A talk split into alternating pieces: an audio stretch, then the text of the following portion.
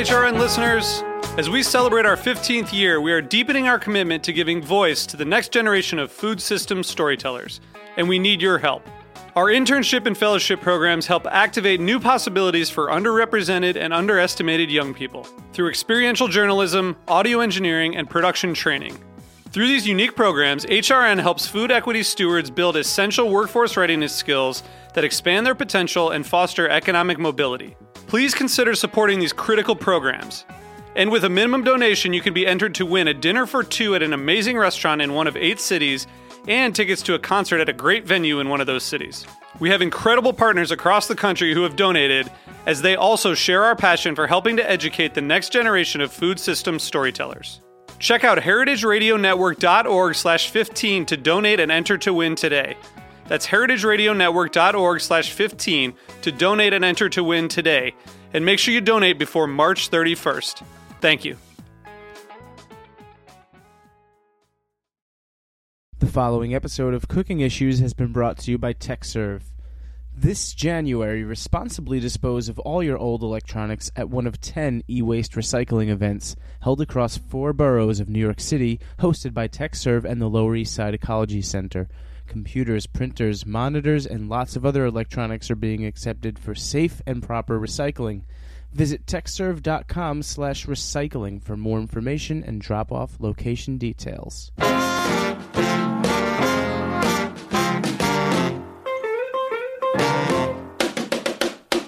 Fishes, fishes, vodka.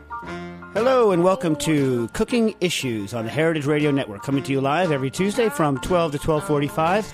I am uh, I'm Dave Arnold, your host of Cooking Issues. You can call in all of your questions to 718-497-2128. That's 718-497-2128. Most of the time we take technical questions, but we'll we'll take any question. Today, actually, uh, Nastassia is not in the studio with me. She is live from where the heck does your family live, Nastassia? Near Pasadena in California, Southern California. So not not even in Pasadena, like near Pasadena. Yeah, a very small town. Ah, hmm. Anyway, so Nastassia's uh, got up early in the morning, gathered all your questions, and is uh, joining us across the country live. So, how's it going over there, Nastassia? How's the weather? Good, it's good. It's raining. Do you miss me yet? Ah, Wow. Wow. wow. Okay, so um, now yes, of course, of course, we always miss you when you go, Nastassia. Uh, Okay. just just messing around. All right, so we have uh, quite a bunch of questions to get to today. So let's start out. Uh, Steve, okay, I'm going to try to pronounce his name. M- Mignonia. What do you think, Nastassia? You speak Italian. Steve Mignonia. I think so. I think that's fine, yeah. Yeah. that's good. I just got a thermal circulator. Congratulations. Uh, and for those of you that don't know, that's what allows us to do most of our low temperature cooking because it keeps uh, water temperatures very accurate. Great for the restaurant, great for dinner parties, great for cooking for your family. I use it all the time. I have two. Nastassia has none. If Philip Preston from Polyscience is listening, Nastassia Lopez would be great uh, marketing tool for to for you to give a circular to. Just saying, maybe for Oh, don't Christmas. do that. Don't Maybe do that. maybe for Christmas. I'm just saying. Uh, Okay. It's not too late, you know. Uh, uh, I just got a thermal circulator, and I'll be using it to cook short ribs for my family for the holidays. Also a good idea. I do not have a lot of time this week to experiment with cooking temps and times, and I wanted some advice on which to use. Uh, my father, who's a big skeptic of any uh, new cooking technique, I'm with you, Steve. I know what that's like.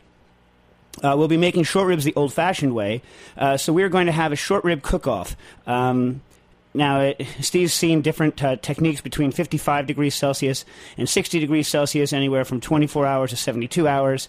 Steve's leaning towards 58 degrees Celsius uh, for 60 to 72 hours. You're not going to need to go that long. Anyway, I'll, I'll get into it in a second. Uh, Steve's ideal finished product would be a medium rare short rib that is fork tender. He's not looking to replicate prime rib or fillet texture, which is good because they shouldn't be the same, uh, but would rather have a more fork tender, falling apart meat. Any thoughts? He says he knows that I recommend 60 degrees Celsius for 48 hours, which is 140 for all you Fahrenheit heads out there. But uh, what's the final result with those numbers? Thank you. Okay, now uh, a lot to lot to talk about here, and uh, unfortunately, we're going to get into some technical minutia for all of you uh, people who are going to space out on this. But look, here's the deal. Uh, here's here's the good news and the bad news. I would not pit a low temp short rib side by side against uh, a regular short rib because I think they're different. And if someone's shooting for a, a good old fashioned stick to your rib short rib, the old fashioned short rib is going to have kind of a beefier taste. It's also going to have more of a pull apart texture. The low temp short rib is, uh, and Nastassia, you know this. Yeah. Uh, yeah. The the, the, the, sh- the low temp uh, short rib is gonna it is it's gonna be soft and tender, but it is gonna slice more like a steak, right? Right, Nastassia? Mm, yes. Yeah, and, and it's not going to be rip apart like a uh, like a like a regular short rib. But if you want something, I wouldn't go 58 degrees. 58 degrees is it's pretty rare. Um, I think people want a little bit of a meatier taste. They want it a little more cooked, but slightly pink on the inside. I mean, you could go as low as 57, which is about 135 Fahrenheit, uh, and then you're in the kind of the the, the medium. That's in the medium rare zone, but people aren't really expecting a short rib there. Um, so, what I would do is I would serve it entirely differently from the way your dad. Um, serves his short rib. I wouldn't try to replicate. I would just recognize that they're two entirely different products, and um, and serve it uh, accordingly. I mean, I wouldn't like shred it up and serve it over a pile of uh, like some kind of a starch product. What I mean, Nastassia, you've eaten a lot of these things. I mean, and from someone who's doesn't come at it uh, from the same perspective I do. What do you think about the traditional versus the the, the low temp? I haven't. I actually haven't had a lot of traditional short ribs. I mean, whatever short ribs I've had have been at home, and well, we all know how that is. yes, yes. Nas- Nastassia's family can overcook even short ribs, apparently. Um, but so, uh, in other words, I wouldn't try to pit them against one another, although it's, it's admirable. I have done it many times, and um, the the traditional short rib is going to have a more traditional short rib texture. It's going to be beefier because it's going to be cooked at a higher temperature, but it's also going to be the meat fibers themselves are going to be overcooked. I would choose 60 degrees, uh, and uh, because Nastassia, you like the 60 better than the 57, right? yes. Yeah, I would do 60, and I would do it um, if you at 60 degrees. If you cook it for 24 hours, it will have the texture of skirt steak. Uh, at 48 hours, it will be uh, a, a firmer but still tender um, short rib. At 72 hours, it will be, to my taste, too mushy. It will have lost too much of its texture. So I would go in between 48 and 72. I would say somewhere in the range of like 56 hours at 60 would be a good number. Uh, I would sear the meat both. I would sear it quickly, uh, put a crust on it beforehand. The key to this technique is over reducing your sauce before you put it in the bag. You must over reduce your sauce. If you, it has to be like almost gloppy because what's going to happen is you're going to bag it with the sauce. The meat's going to give up its own juices into the bag and water down the sauce. It's going to taste like pot-au-feu, like a boiled beef, which is not what you're looking for. So you want to over reduce the sauce. Uh, a couple hours before you serve it, I would then, after it's done cooking, I would let it chill down don't chill it right away or the meat's not going to absorb a lot of the juices again. I would put it on the counter for about 20 minutes. Then you could put it in uh, water for about regular tap water for about 20 minutes although that's an extra step. It does make it taste better according to Bruno Goussault and according to our independent taste tests afterwards. Then you can ice it down. I would then uh, open the bag uh, you know several hours before you're done ready to cook. Scrape out the sauce. That's rendered Warm it on the stove. Correct the taste and temperature of it. It will uh, likely need to be defatted. It will most certainly need acidity. Uh, might need seasoning correction. Put it back into a Ziploc bag with the short rib. Don't let it, you know. Uh, sorry. First, then sear the short rib, short rib real quickly from cold, right? To put a little extra crust because it's going to look green and kind of weird. Throw it back into the bag and then retherm it at like 55, 57 for up to four hours, but you could probably uh, like two or three hours. It'll reabsorb some of the new sauce that you've put in. It's going to be thick and juicy and delicious, and that is going to be a bang up, delicious short rib. But it won't be the same thing as a traditional short rib. Any any comments, Nastassia, on this? No, that's good. And then let it, he should let us know what his family thinks of his and his dad's. Yeah, well, here's the thing. I mean, like, it's like anything else. The low temp short ribs, it's not. There's some things that are just better, right? That I mean, that's the mm-hmm. case. There's some techniques that are just better, uh, and then there are techniques that are just different. A traditional short rib is different from a low temperature short rib. A traditional short rib, you're basically almost boiling out the meat. The fibers themselves are horrendously overcooked, and then you render the, the collagen into gelatin. The gelatin plus the delicious braising sauce. By the way, the braising sauce is then reinforced with that gelatin, right? So, so you get an incredibly unctuous uh, sauce, um, and and that's what makes the deliciousness of a short rib. But those short ribs can't be sliced. Those short ribs don't have the same texture as a low temperature short rib. Low temperature short ribs aren't as unctuous because you don't render out the gelatin. The the, gel, the collagen breaks down, but when you slice into a low temp short rib, you'll see that the collagen hasn't rendered out. You can still see where the collagen was. It's just become soft. So that stuff doesn't render out into the sauce and doesn't give that incredibly unctuous texture to the sauce. It also doesn't individually moisten each fiber of meat the way it does in uh, in a traditional braise. Furthermore, in a low temp because you can see it slices the fat doesn't render out, so you're going to have to slice off some of the fat. So it's all a question of what you're looking for. If you want something that you can slice into a beautiful presentation, is incredibly tender but not the same as a traditional short rib, and you realize you're going to have to make up for some of the stuff you're going to lose, incredible beefy flavor, I would put some cooked uh, rendered meat into your sauce beforehand. Don't just rely on the on the short ribs themselves to provide that beefiness because they won't be there because you're not using a high temperature technique. So I would just try to keep in mind the benefits and disadvantages of each technique. Realize that they are just different techniques. And does it have to be a competition? You know, ask your dad, Steve. Does it really have to be a competition? Anyway, uh, happy. You have, uh, what? you have callers? I because do? Someone just emailed me and said that, that they can't get through. I don't know. Is that true? Jack, what do you know about this? Jack, our, our trusty engineer. We're, we're short staffed today in the uh, in the in the radio I, s- station. I see nothing. Huh. Huh, did I give the right number? Anyway, call Yeah. if you can hear me, caller, try back again at uh, 718. What is it, Jack? 718? 718 497 2128. Yeah, Nastassia, maybe tell them to try again. Yeah, because It's John Stewart. I hope it's the Jon Stewart. uh, uh, well, that would be amazing, but uh, you know, I, I assume not. Um, so, um, well, John, if you were listening to me, you are the Jon Stewart. Anyway, uh, see, Nastassia is so bad with customer service. I swear, I swear, you got to learn, never learn. Okay, Guys, we've got John on the line. oh, we, we have John on the line. All right, hi, John. How you doing? Hi there. Hey. Question for me? Yes, sir. Uh, so, yeah, I just want to say, uh, big fan. I've just discovered you guys uh, a month or so ago, and have now listened to all of your uh, uh, backlog, and it's it's really really fun. So, um, you guys have inspired me to uh, build my own immersion circulator Nice. and get some spherification supplies. Uh, so, I've been doing that the past week or so here. So, I'm experimenting with both of those. Um, and I hope to use both of them in a, a New Year's Eve dinner that I host every year. How many people? Um, uh, it's going to be 12 to 14. okay, good. That's a good number to start with the circulator. Okay, yeah. So, I mean, last year I did a. So, I guess there's three questions I have about that. So, last year I did a beef tenderloin, uh, you know, traditional cooking. It was good. Uh, tenderloin's a crowd pleaser.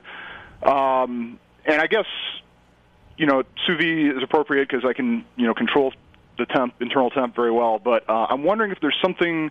I guess my question is, what do you think is the m- protein that is most improved by sous vide cooking? Um, You know, is, I wonder if I should be more ambitious than that's- just a tenderloin. That's an excellent question. Uh, and strangely, one I haven't really thought of. So let's just like, break it apart between sous vide and, and the low temperature, right? Because most proteins can be done well. Uh, you know, when I say well, I mean properly, uh, low temp and to, to good effect, depending on what you're shooting for. Some proteins I don't like very much in uh, in sous vide in a vacuum bag because I find that affects their texture. Chicken, most notably, Ah. and, and certain fish. But are you going to be ziplocking or are you going to be doing vacuum? Just Ziploc. I don't have a vacuum All right. device. I use, by the way, I use Ziploc at home. That's what I use. Um, Right. And I'm assuming that your circulator is going to be able to do like about a degree or so. I mean, are you going to PID control it? It's, so it's going to be Yeah, it's it's PID controlled. It should be accurate within you know tenths of a degree, really. couple, couple tenths. All right, good. Okay, so uh, and as long as you have good circulation, it'll be accurate across the bath. Okay, fine. So you you can do pretty much anything you want. Um, here's the good the good news about uh, tenderloin is, is that uh, it's fairly easy. You want to go super low temp on a tenderloin. We're talking like 55, 54 like as low low right? And and i wouldn't cook the tenderloin whole. I would cook it in uh, i would pre-slice it out uh, sear and put it in the ziplocs and get it ready to go. Here's the main problem with the tenderloin and one of the great things i love about cooking steaks uh, in low temp because that, that's by the way like in fact i might do this soon. It's one of my favorite like dinner party things because it's going to be really easy for you to do. Like you're going to be a rock star and it's also going to be easy right? Uh, i prefer a big thick uh, rib steak like thick, you know. And so Right. and so uh, and the the bad news about the tenderloins, if you do it, if it cooks much more than about forty, like forty five is ideal. If it cooks much longer, like an hour and a half or so, because there's no connective tissue in the tenderloin, it's going to start to feel kind of fibery. So for someone who's not used to it or is used to overcook tenderloin in general, they'll think it's fine, but you, you know you probably won't think it's as good um, as as it could be. I mean, you can do a bang up job on the tenderloin, but it's just you know you have to be careful not to cook it too long. I mean, one of the great tenderloin applications, low temp, is uh, the beef Wellington, where you can cook the whole tenderloin like you know for a short period of time all the way through, then wrap it in a puff, and then hit it really hard in the oven so that you don't overcook the meat because it's already cooked. You don't need to worry about it. It's you know technique we call Right. low temperature for insurance purposes. But if you go, if, instead of going tenderloin, if you go rib steak, and then and I like to serve the rib steak. You know what I'll do is I'll, I'll buy like a standing rib roast for a party. Then I'll slice it into steaks. Right, I'll, I'll, you know, usually I'll take the bone off, maybe render that to make some meaty stuff. Then take the steaks, cut them real thick. Then uh, I sear them, and I actually sear them a lot longer than I normally talk about to put a put a heavy crust on them because I make them so thick that you're not really losing that much meat by doing it. It really gives a nice kind of crust and meaty flavor on the outside. You know, salt and Okay. pepper the heck out of them. Then I throw them in a bag with butter. I throw garlic in. Some people don't don't like that, but then I use the butter afterwards to make garlic bread so that I have a no waste situation. Right? Then uh, then the, the advantage of a rib steak as opposed to a tenderloin is a rib steak can cook for you know like a minimum for a real thick steak of uh, you know an hour and a half or so, but up to like four, five, five, six hours. Your window is a lot longer, and you're not going to have. Um, you know, so if people don't sit down or if, or if something happens, you're not working right at the edge and you're not worried about the texture going bad on you, right? And then Right. a- about an hour before service or so, I would turn the bath down to 52. I mean, don't say I said so, but 50 Celsius, so that the Uh-huh. whole, whole temperature of the steak drops down a little bit, so that when you put a real monster sear on the outside, when you take it out, you could put a really good crust on it without uh, raising the internal temperatures too much on the uh, on the center of the meat. Then you know you just you know, and you can do that steak by steak. So you could, so for a party, you could if you have like you know four steaks that you're serving out, you know, really thick ones, you could do two, slice them down, send them out. And you know, then do the next. You know, then you know, take a five minute break, do the next two while you sear off the next two, and, and bring them out. And it's uh, you know, that's the way I run my dinner parties. Nastassia, you've been to my house for steak, right? Yeah, uh, no, not for steak, but I've had the steak that you're talking about before. Yeah. the one where I drop it. Well, yeah, you made it. We did it at the school, Yeah. and you made it. I mean, that's that's a it's a crazy it's a crazy awesome way to have a dinner party, right, Nastassia? Yeah, it's delicious. Yeah. So I mean, I would do that over over tenderloin. I mean, at these you know, it used to be, and this is like you know, I, it's not me being misogynist. I'm just like this is what I used to hear, right? That the ladies they like the tenderloin, and uh, but I think nowadays, you know, I think you know even people who used to go on those old you know se- sex based stereotypes, which I never buy into, but you know that go on it. I think everyone realizes now that a dude a dude thinks it's like mucho sexy for a woman to tear into a, a, a rib steak. Am I right about this? Yes. Yeah, it's like it's like it's like it's become kind of chic for women to order like a, you know a, a, a, a neat scotch at a bar because it's a Yeah. sign that you know that you that you're a, a butt kicker. Am I wrong about this? No, anyway. agree. Yeah. Anyway, is this helpful at all? By the way, for your dinner Yeah, party? no, that's a great, great mm-hmm. suggestion. So, what temperature? So, you say 50 C to like finish it off, but what about the you know few hours cooking beforehand? What temp would I- you use there? Uh, okay, so I would do my personal. Some people I know like to do as low as. Uh, some people cook really low, which I don't, but like 55 to 56 in that range. Okay. Like so, a good like middle ground is like 55.2 or 55.5. If you have a chance to practice on one rib steak before you do it, so you can get a feel Right. for what for what it's like. Um, that at 55.5, it won't be squashy at all in the center, especially if you cook it uh, long enough. It will be good. Um, 56 sometimes is a little too tight for people. Um, you know, for, especially for rare heads, it's a little too tight. But like 55.5, the squeamish people, if they look at it, they might say that it's underdone. But once they eat it, they're going to like it. And and uh, and the the rare heads aren't going to be. Uh, it's a good compromise, right? Especially if you Right. put a, uh, you drop it so that the temperature goes lower, and you put a good hard sear on it. No one's if their eyes are closed, no one's going to quibble with the texture. Uh, it's just a question Right. of, of how it looks. Uh, and then of course, Um, you know, even though I make fun of a, you know, a lot of Nastassia is partial to any kind of Italian, any kind of Italian. It doesn't matter what it is. If it's Italian, it's good. So you know, so I, so true, so I, yeah, not right, yeah. So I, so I bust on her all the time about it. Anyway, so but that said, when I do steak at home, I go Italian style and I drizzle some delicious olive oil over it, um, and you know, some crunchy Maldon salt, and I've never had a complaint. So. Sounds delicious. Um, okay, great. So uh, that's very helpful. I appreciate it. Um, so, so the other question is about uh, then spherification. Um, so one thing I want to try to do is sort of a deconstructed Bellini. Mm-hmm. So I'd like to uh, do like a reverse spherification of peach, Right. and then drop that in prosecco. Right. Um, so I'm, you know, I'm obviously very new to this. Um, what I've found online basically is that the idea is I'll put some calcium lactate in the peach puree. Right. Get calcium freeze it in lactate gluconate. Don't get just straight Okay. lactate. Get calcium lactate gluconate because it has no taste. Calcium Okay, lactate so still has some taste. Okay, so that was my third question then is what is the difference between lactate and lactate gluconate? Okay. Um, okay, so then uh, so then I'll basically then freeze it. Uh, So the ratio was about 2.5%, I think, for the calcium lactate gluconate. Yeah. Two And to two and a then, half, um, somewhere in there. That's good. You, have, Okay. you have to And warm the just- peach puree to get it to dissolve properly. Okay. Not okay. hot. You don't have to make it hot, but you should warm it. I mean, sometimes you don't need to, but you just want to be sure. You know. Okay, and then just drop that into a sodium alginate bath at uh, 0.5% is I think what I found.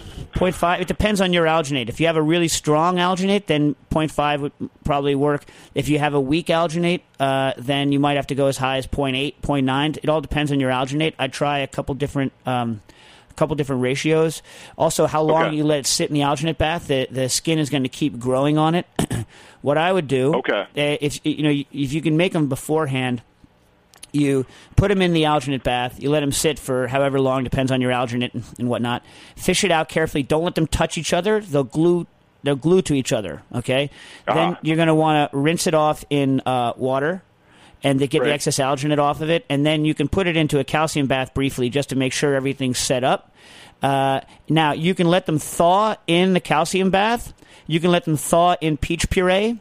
Uh, you can let them thaw inside of uh, your champagne flute if you want, but what you can't do is let it thaw in. Uh, you can't leave it in the alginate too long, and you can't let it thaw and stay in a regular straight uh, water bath or calcium bath because the the the sugar and the flavor and the color are going to leach out over time. So Okay, through the shell. yeah, yeah. It's per, it's water. It's water. You know, it's it's it's semi porous, so you're going to leak the stuff out. It becomes like a membrane, and, and you have osmosis across that membrane, and you tend to lose color and flavor and sugar and acidity. Like and Okay. it doesn't take that long. So I mean, I mean, don't worry about it when you're making it. But I'm saying don't store it for hours and hours in a water bath. You can store it directly in your calcium-based peach puree, right? Which is Right. always good. Or um, you can uh, let them finish thawing in your champagne flute. The only the, the, the good news about letting it thaw in the champagne flute is it's easy to get in without breaking. The bad news is is that if you have a broken one, you're not going to know until you pour the champagne in. So you know, it turns out you can never Right. win. You know, do you ever notice this? yeah. Um, and then how long? I mean, when you prep prep something like that and then put it in the the, the peach puree, like leave it sit in the peach puree. Um, how long is it good in that situation? I mean, Oh. how long ahead can I make these? Long time. I mean, uh, you know, I've I've never done it with the big ones to kept them a long time because I just do them for like an event or for the classes. But you know, we've I've had uh, reverse um, reverse spherification uh, maple syrup balls that we've kept for Nastassia. How long have we kept those things? Like a week? Uh, yeah, yeah. Like a week? As long as it's Okay. isotonic, right? If you're storing it in the same stuff it's made out of, and there's some calcium there, then you'll you'll be you'll be okay until the stuff goes bad. Okay, Yeah. We got to take a break. great. Oh yeah, we're going to our going to our first commercial break. Thanks for your call in and good luck. Let us know how it works out. Thank you very much. Appreciate it. Thank great you. show. All right. How you feel, brother? Feeling good. You feel good? Ain't so much bone, brother. How you feel, man? I feel all right. I call your name. I don't want no people to know you're in here. How you feel, fella? Getting down. Look at him. We're gonna have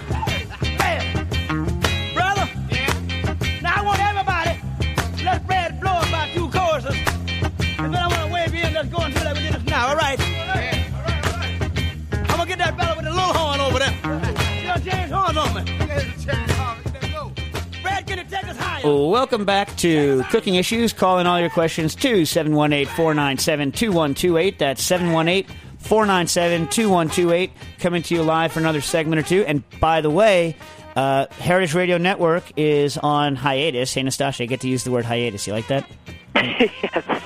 Uh, we're on hiatus next week, uh, and we'll be coming back to you. I guess that means in uh, in the new year. So this is uh, this is our holiday edition. Yeah, yeah, Yeah, I wrote, yeah, Yeah. I said that earlier. Uh, it goes to show what I know. I was busy. I'm building a new computer at home, and my head's been stuck in the sand. Uh, sand is the polite word. Anyway, uh, while we're talking about low temperature cooking, uh, and again, if this is the first time you've ever heard me rant on about it, low temperature cooking doesn't mean that you're cooking something to a low temperature. It doesn't mean raw. And you know, raw raw cooking we're going to get into next year. Nastassia, we have to set a date. We have to set a date for our raw cooking extravaganza. Our week This of is raw the cooking. last week of January. Is that what we? Is it already set? The last week of January? We don't have anything to do, and I think it's I think it's a good time. We have no other events. No. All right, no. people, people. Last week of January is cooking issues, raw food week extravaganza. Not just raw, by the way, because I can't stand to be called a sissy in public. Uh, well, that's not true. I, I let I let it slide all the time, but not when it comes to food. So you know, you can call me a, a physical coward. You know, you can call me like a relationship sissy. That's fine. But food sissy, no love. Anyway, so. Uh, uh, you know, anyway, so we're we're going to do the raw food challenge the last week of January. I've already purchased with my own uh, my own money an Excalibur dehydrator because all the schools were stolen. We're sourcing a champion juicer. Uh, I am, you know, but I'm going to go on this for a second before I answer the next question. Unless the caller calls in, I'll take them right away because that's service for you. Uh, the uh, so here's some things, Nastassia. We have to think. I, w- Nastassia and I have read now what like like eight, nine raw food cookbooks. Yeah. Yeah. Now don't now don't get okay. Be nice. Well, I'm not going to go post-apocalyptic. Okay. In fact, you can't cook raw food in a post-apocalyptic situation because you won't have your Vita Prep, you won't have your your uh, you know your dehydrator, your champion juicer, all that.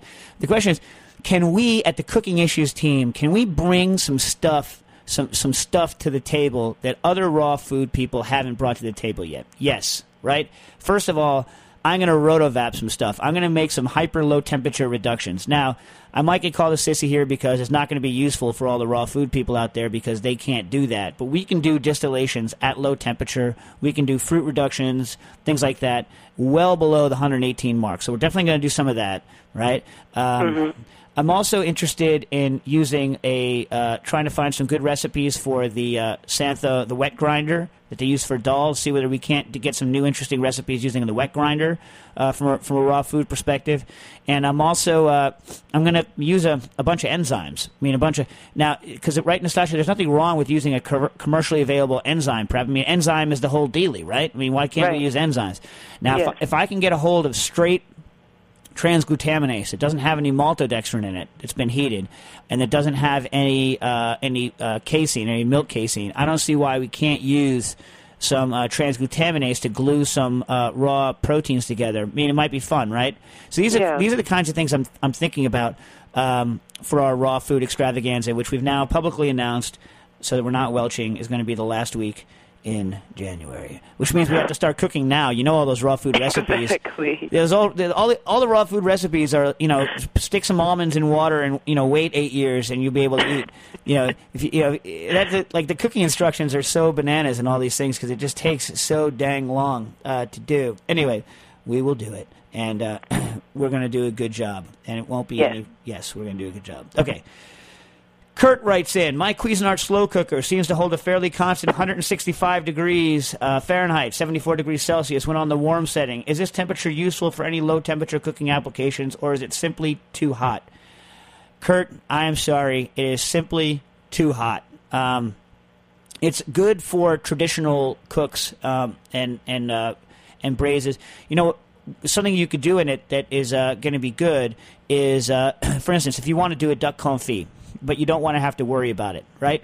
You can uh, put into a bag, uh, and even uh, listen. the uh, the jo- SC Johnson Wax, a family corporation. You guys familiar with these people? They make the Ziploc bags. Uh, they're gonna they will they will write in and call me a bad human being if I say you can do this because their bags can't take boiling temperatures. The polyethylene in them can't take boiling temperatures.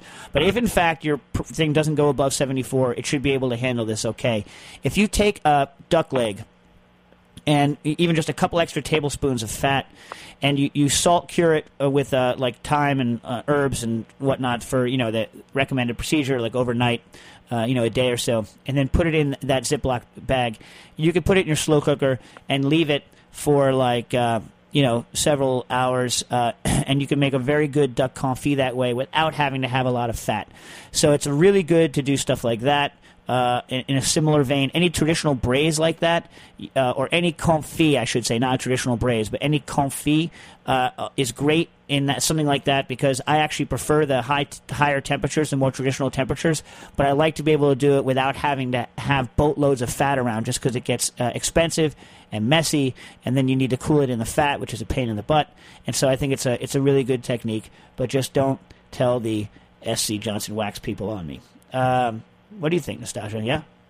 Yeah, no, that's good. Yeah. That's good to know for me because that's all I have here at home. Yeah? All right. Well, uh, I will say that uh, when I use a, a circulator, nine uh, out of ten times, my circulators, unless I'm doing creme anglaise or a test for like vegetables at a higher temp or like we're working on nixtamalization, unless I'm doing something kind of special like that, uh, my circulator is set at uh, below below six below 63 really most of the time below 62 in fact at 60 or below 90% of the time uh, you know i'll do m- most of my steak work in the, the 55 range in there duck at like 57 uh, and then uh, chicken at 60 uh, three to sixty-five. I should have said sixty-five. So that range is where, where I am. Never really above that, um, unless I'm doing creme anglaise or something special. But it's really great for confit, and there ain't much more delicious than confit. Um, okay, uh, let me see. Michael writes in and says, "Hello, Nastassia. Here's a question for Dave." Uh, hi, Michael. Uh, how can I make my own fizzing tablet like Alka Seltzer or Airborne? Obviously, I'd like to be able to give it an intense flavor and have whatever mineral salt is used in the tablet base not be too overpowering. I think the main thing I'm not sure about is how to bind the powder into a tablet. Thanks, Michael. Okay, there are two uh, ways to well, I'm sure there's a billion ways to make tablets, right? Uh, like the easiest way isn't going to work for you, which is you put the ingredients into a gum paste and then like uh, cut them or, or you know push them into tablet shapes and let them dry out. This is going to give you a texture similar to an Altoid, right? But not kind of a hard shiny tablet. Uh, the next easiest way, uh, and that won't work for the, this because uh, if when you, I don't think that if there's any liquid when you combine that, the way you make a fizzy tablet is you combine an acid, typically some mixture of citric, malic, or tartaric acids, right? And uh, I guess you could do lactic or something like that, but typically it's either citric, malic, tartaric, or a blend uh, with a base, uh, typically something like baking soda, like sodium um, sodium bicarbonate. Although some people use, uh, I think, uh, potassium bicarbonate or uh, you know other mixtures of, of bicarbs, right?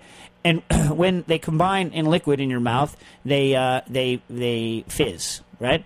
And this is the same thing that happens when you make a volcano when you're a kid. When you add vinegar to baking soda, and you get this volcano that spews up, right? Now, uh, how are you going to get these in into a tablet? That's the question. Okay. The easiest way, not very satisfying, but the easiest way is to buy empty gel caps. Uh, and you can get those. I know Whole Foods sells them. Uh, they're basically, the Whole Foods doesn't sell the gelatin ones. They sell like a carrageenan based one. But GNC or any of these places where there's kind of people making their own pills all the time, or you can get them on the internets, um, you get gel caps, and you can fill the gel caps, push them together to form capsules, and they'll melt fairly quickly on the tongue. And if you let it sit there and go acid, but I, I get a feeling this is not what you want to want what you want to do. What you want is something called a tablet press. Okay, and the way a tablet press works is you take a bunch of uh, ingredients and binders. They use like dextrose powder, uh, probably some uh, sometimes some maltodextrin, whatever your flavoring is, and maybe some oil-based agents. I'm not sure, uh, but they mix it all up and then they put it into a, a, a two-sided press, and then a press comes down and bang smashes it into a capsule form. And if you're really rich, you can write your name in it and stuff like that. Now. Uh, these presses, they're not they're not cheap, right? They they have manual versions of them. I looked on eBay this morning, and there's someone it's called a, a tablet press. There's someone selling a hand one for fifty bucks.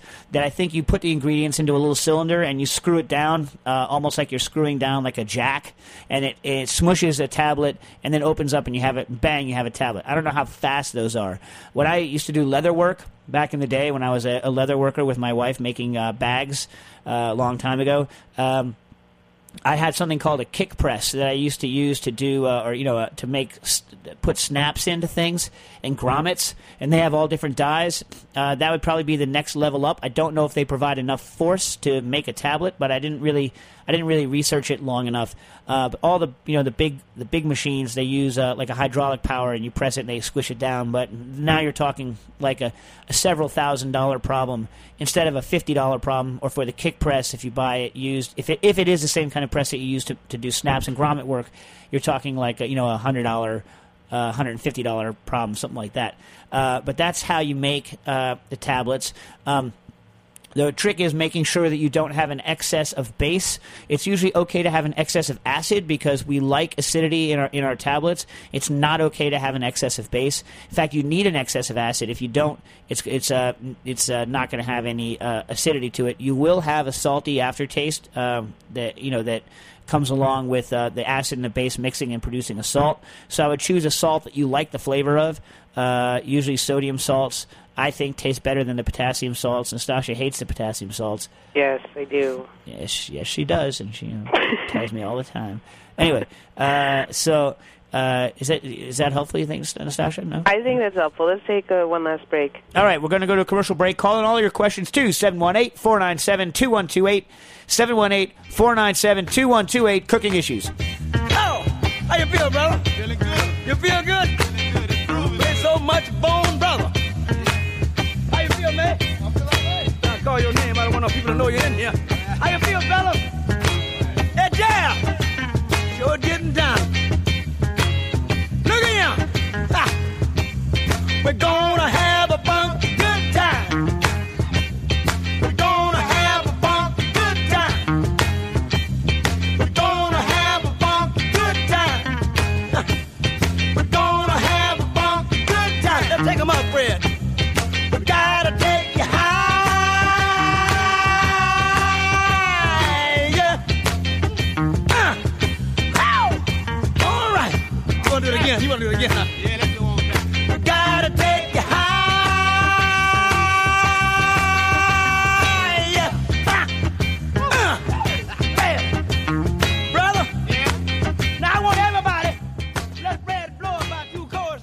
Welcome back to the holiday edition of Cooking Issues. Calling all of your questions to 718-497-2128. That's 718-497-2128. We'll probably maybe extend it a little bit, Nastassia, go another 15 minutes. So if you can make it to Yes. Nastassia's door outside of Pasadena in the next 15 minutes, you can ask her a question in person. just, just kidding. Please don't, please don't do that. Please don't do that. Please don't. Uh, yeah, her mom, her mom will probably, you know, uh, put some buckshot Cook into you. you. Yeah. yeah. okay. Uh, uh, William call, uh, called in. He couldn't get the live feed, so he sent an email in. Uh, and he said Dave mentioned lab sales where you can find old Rotovaps. It's a rotary evaporator, a circulator, which is, you know, we've been talking about a lot today, uh, that you can find pretty cheap and just need to clean up and maybe fix a few fuses on. I tried my Google Kung Fu for auctions or sales in the NYC area, haven't found anything. Do you have any resources I could check out to find these kinds of sales? I've never att- uh, gone to a, um, a live uh, lab sale. Um, I get all basically of my lab equipment off of eBay, uh, and just base it on um, on finding either occasionally someone will uh, like flood the market. That happened with Rotovaps a couple times, and actually recently the, the market on, on eBay was flooded with Rotovaps, uh, so the price went down, but it's, it's starting to go back up again. Um, you know, there's centrifuges and things like that. LabX is another the website. LabX is another place that a lot of lab people go to get uh, lab equipment. Um, the live auctions that I go to are mainly restaurant auctions. There's not a lot of labs in New York that go out of business. There's a lot of restaurants that go out of business or change owners or for whatever reason have auctions. So all the live auctions that I've gone to in the New York area have been either laboratory, uh, sorry, uh, restaurant auctions, or I used to go to New Jersey and Brooklyn a lot for machine shop auctions back in the day uh, when I was in the art biz, and uh, I used to do that a lot. And those I always found in the um, you know, in the New York Times, in the uh, used to be at the back of the Help Wanted ads. I don't know if it is anymore, but if you've never been to a restaurant auction, it's something to behold. It's a crazy, it's a crazy situation, especially if you need eight thousand uh, pans that, have been beat to hell for like a nickel a piece. Uh, which you know, or uh, my deep fryer, I bought one of those things for like you know uh, fifty bucks, and you know, they're crazy. I mean, you can get some crazy deals at those, but I've never been to a lab uh, one. Now. E- eBay, e- eBay, the way to go. And just look for if you can fix things. Look for things that are not working, but that you feel that you can troubleshoot based on the description. You have to take chances. I've had things that I couldn't fix. It's rare, but I've had things that I couldn't fix for a reasonable uh, amount of money. Um, but you know that's basically what I do. I take my chances on eBay. It's a lot better if you can go to a live auction and kick the tires. For that, you you you can look in the back of the New York Times, and they will have like major lab auctions that show up that you can go to live, but they're not usually in the New York City area. They're like they're around. Uh, but you know, Eli Lilly did that a while ago, and there are people who who uh, who deal with that. Um, hope that's helpful. Mm, didn't sound so helpful, but I didn't feel very helpful. Was all right. Did, That was- yeah. Didn't feel helpful. Okay. Uh, Teddy DeVico writes in. Hey Teddy, how you doing? Uh, he's uh, asked some questions before. Uh, recently watched Wylie. That would be Wylie Dufresne, uh, my brother-in-law, friend of the blog. Uh, Wylie's Meat Glue Mania presentation for Harvard's food science class. That's the class that Ferran uh, Adria is heading up at Harvard. We have a lot of good friends speak there. I think. Uh, you know, McGee spoken there, uh, Wylie, Dave Chang, uh, but um, didn't ask us, right, Nastassia? Didn't ask Yeah. us, not us, no. Mm, No, no, no. No, no, no, no. It's you know we know why we're chumps. Why? Chumps. We're chumps. Low quality. Low quality. We're low quality people. Uh, this sparked an idea. I think it would be possible to make hot ice cream using an ice cream base, transglutaminase YG, which is the yogurt uh, transglutaminase. Transglutaminase binds proteins together, including milk proteins, so it makes yogurt so it weeps less and holds together better. Methylcellulose and gel and gum. Do you think this would work? I should be receiving my act, uh, sample of Activa soon. Thank you. Uh, no, I don't think it will work. Uh, uh, but you know, I, look. Here's the deal. Hot ice cream is one of those things that people have been trying to make for for you know years and years and years and years. Uh, the first hot ice cream uh, uh, attempts were made by a physicist named Nicholas Kurti, uh, you know, who is kind of a one of the one of the people in the 60s who really started uh, 70s started really popularizing uh, you know, science in the kitchen. He was you know he knew McGee. He was one of the original people in the molecular gastronomy conferences in Erice. Uh, and he wanted to make hot ice cream for a long time. It didn't work out for him. Uh, Wylie Dufresne uh, took it on for a, a long time as something he wanted to do. Was working on it a lot back in the year uh, I think like 2000, 2001 in there, uh, and not able to do it.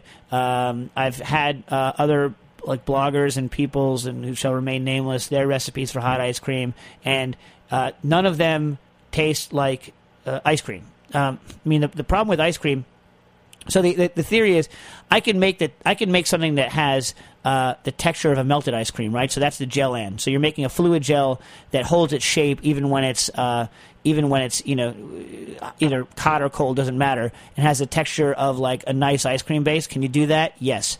Uh, can you take a Methocel and make it uh, firm up when you heat it? Yes, right? And that's what all the hot ice cream recipes are based on some form of Methocel that melts when it puts in your mouth and gets cooler, right? But, uh, but eh, none of them have uh, the, the texture as ice cream. None of them are as hard as ice cream. They don't have the bite of ice cream. Like, ice cream is like a chilling effect in the mouth. It's just nothing I've had approximates what the, the, what you want in your head is something that that provides that the feeling of ice cream, but is somehow reversed from hot to cold, from cold to hot. And I've never, and I've tasted a bunch of people's different recipes for it, and I've never had something that provided an experience that I thought was satisfying. Uh, it just, it just, I think it's one of those. It's like the, it's like the philosopher's stone of. Uh, of uh, new cooking techniques. Every like everyone's had their hand, uh, you know, tried to make it, and you know, just like you can't turn lead to gold, I don't think you can make a uh, hot ice cream. I can't think of a good bet to make on it, like we did on the raw foods.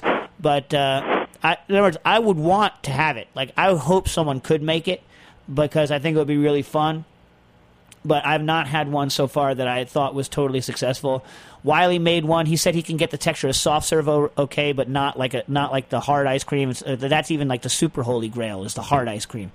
So I I hope you have success. If you call the different recipes on the internet, there are several uh, for hot ice cream, uh, and I want you to have success. It's just I'm I'm dubious. Uh, I'm dubious as to whether or not you will be able to achieve it. What do you, Nastassia? Am I being too? I'm not being hard. I'm not being hard. I'm just this is, you know. I mean, I think the I don't. I'm not really sure what you're talking about, but I think your brulee ice cream is really good. Yeah, but that's. That's a cold ice cream. Yeah, I know, but I I, I can't even like register hot ice cream in my head. Right. I mean, well, imagine something that's exactly the opposite of ice cream. It's like ice cream in Bizarro World. You know, it's like it's like it's it's it's hard when it's hot, and then when you put it in your mouth, it cools off because it's you know you're cooler than it, and then it Yeah. melts in your mouth instead of you heating it to melt it. It's like every, it's like everything Bizarro, but Yeah. uh, and I know many people who've tried to do it. It's just I've never had one that I thought, man, that's ice cream only hot. You know, the brulee ice cream is good, but it's it's still it's you know it's ice cream. It's cold in the center. But Teddy, I want you to work on this problem. This is the, the, you're, you're traveling a good line of thought traveled by many you know very um, very smart and very good people before you. So maybe you can succeed where where they they have not. I hope so because that would be that would be fun. So tell us tell us what kind of results you have uh, with it. Michael Natkin writes in, uh, and hello, uh, he says, hello. Uh, he has tapioca maltodextrin, which I've used for the usual tricks of turning various fats into soils and powders. By the way, uh, Michael, remember, don't call it uh, just tapioca maltodextrin. The one that turns oils into powders is N-Zorbit uh, tapioca maltodextrin from the National Starch Corporation, right? Not all tapioca maltodextrins will, will turn uh, fats uh, into powders. In fact, uh, almost none will, except for N-Zorbit, uh, because of its particular structure. It's a bulking agent. Okay, that's why it's so so light. Um, so, uh, in the Fat Duck cook- cookbook, Michael uh, continues. Heston Blumenthal talks about maltodextrin DE19, which he says is a low sweetness sugar that he uses to make savory ice creams. Are these the same or closely related products? Can I use my tapioca maltodextrin in this kind of application? And would either of them be useful in making a low sweetness vegetarian savory marshmallow? Okay. Uh, here are my two cents on that. Uh, they're they're not not equivalent. Okay, um, maltodextrins are so basically you take a starch. It could be tapioca, could be rice, could be you know anything, corn, could be whatever, and you have a starch which is basically a length of repeating glucose chains, uh, glucose uh, units, right? And you break it down into smaller things. So uh, the smallest thing you can break them up into is, is sugars, right? Uh, you know, glucose and glucose syrups, and then uh, slightly longer, like you know, like eight, you know, eight eight glucose units long, you know, seven glucose units long. These are called maltodextrins, right? And they can either be not sweet if the chain is fairly long. The longer a glucose chain is, the less sweet it is, right? So the longer chain maltodextrins aren't sweet at all, really. And so the N-Zorbit brand tapioca maltodextrin is uh, not sweet at all. Uh, but it doesn't really act like sugar the same same way. The shorter chain ones can start tasting sweet to you, right?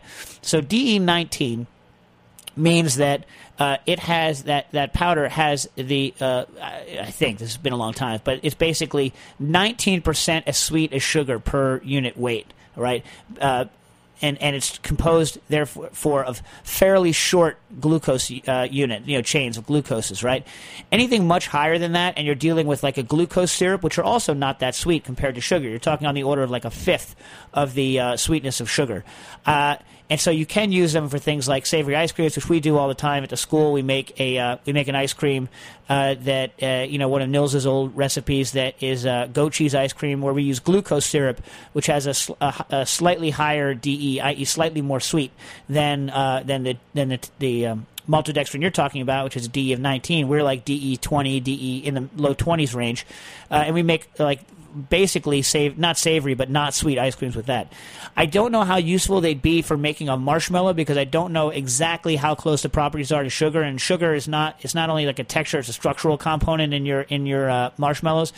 So I would tend to think that you'd be better off using something like an isomalt. Isomalt is half the sweetness of sugar, but cooks a lot like sugar. So for a marshmallow, I would go ahead and use something like isomalt. The uh, the problem if you if if you uh, if you use too much isomalt, I love isomalt, but if you use too much isomalt, like if someone eats like eight bags of isomalt uh, um, uh, marshmallows, they're going to get the poops. Know, so because you don't digest it the same way necessarily. So like some of it goes as fiber, and so you can get you can get the poops from it. Anyway, so I'm told. I've never gotten the poops from too much isomalt, but I got a cast iron stomach. I should feed some to Nastassia because you know, it, if anyone says they're going to have a problem with it, Nastassia will say she's going to have a problem with it. Am I right about this? That's right. Yeah. Yeah. yeah. Yeah. Anyway, so uh, yeah, well, I had something else on that. Something else on sugar. Oh, I once tried to make uh, savory marshmallows with this product called Litesse, which is a modified sugar product that has zero sweetness. But I don't even know if that stuff's on the market anymore. I didn't have much success with it. It always uh, absorbed too much water out of the air, and they got too they got too weepy. See, Michael's taking on a double edged problem. First, he's got to get the good uh, vegetarian marshmallow, which means you have to get the right carrageenan product to mix with it. Then, to take it the next step and want to make it savory, then you got to get the right kind of savory product. I would definitely start with, uh, I would definitely start with uh, with isomalt. Definitely, definitely. Uh, yeah, right, right, Nastassia. Yes. Yes, no, yes. Yes. Okay. yes. All right. So uh, we. Come on, Dave. Come on, Dave. What? You have the goose question. Are you going to answer that? Oh, the goose it? question. What was the goose question? Did I get that The one? goose- Yeah.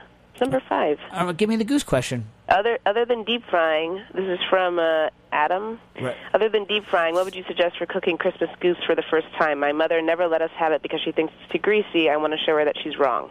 Ha, goose.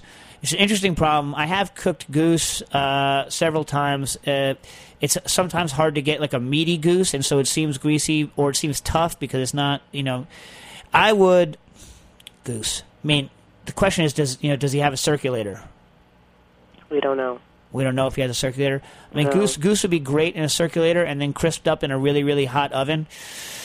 Dang, cook a goose. I would do goose to try and render out. If you if you're worried about greasiness, I would try to render out as much of the fat. Now this is totally just off the top of my head, by the way. So you know, take this with um, you know a box of salt instead of just a single grain. But uh, I would. Um, I would maybe do something like you do with a Peking duck, almost, where you you know you kind of separate the skin away, uh, then you you know put the hot uh, liquid over it, and then you allow it to air dry a little bit, and then I think you you know uh, like with a fan, and then you you probably render out a good bit of the uh, of the fat um, and make it not so greasy. So I would tr- I would I would treat it if you don't have a circulator. I would treat it as if it were a Peking duck. If I had a circulator, I would break off the legs, and then. By the way, Booker, my my oldest son, has started every five minutes. He comes to me. He's like, "I thought chickens made meat.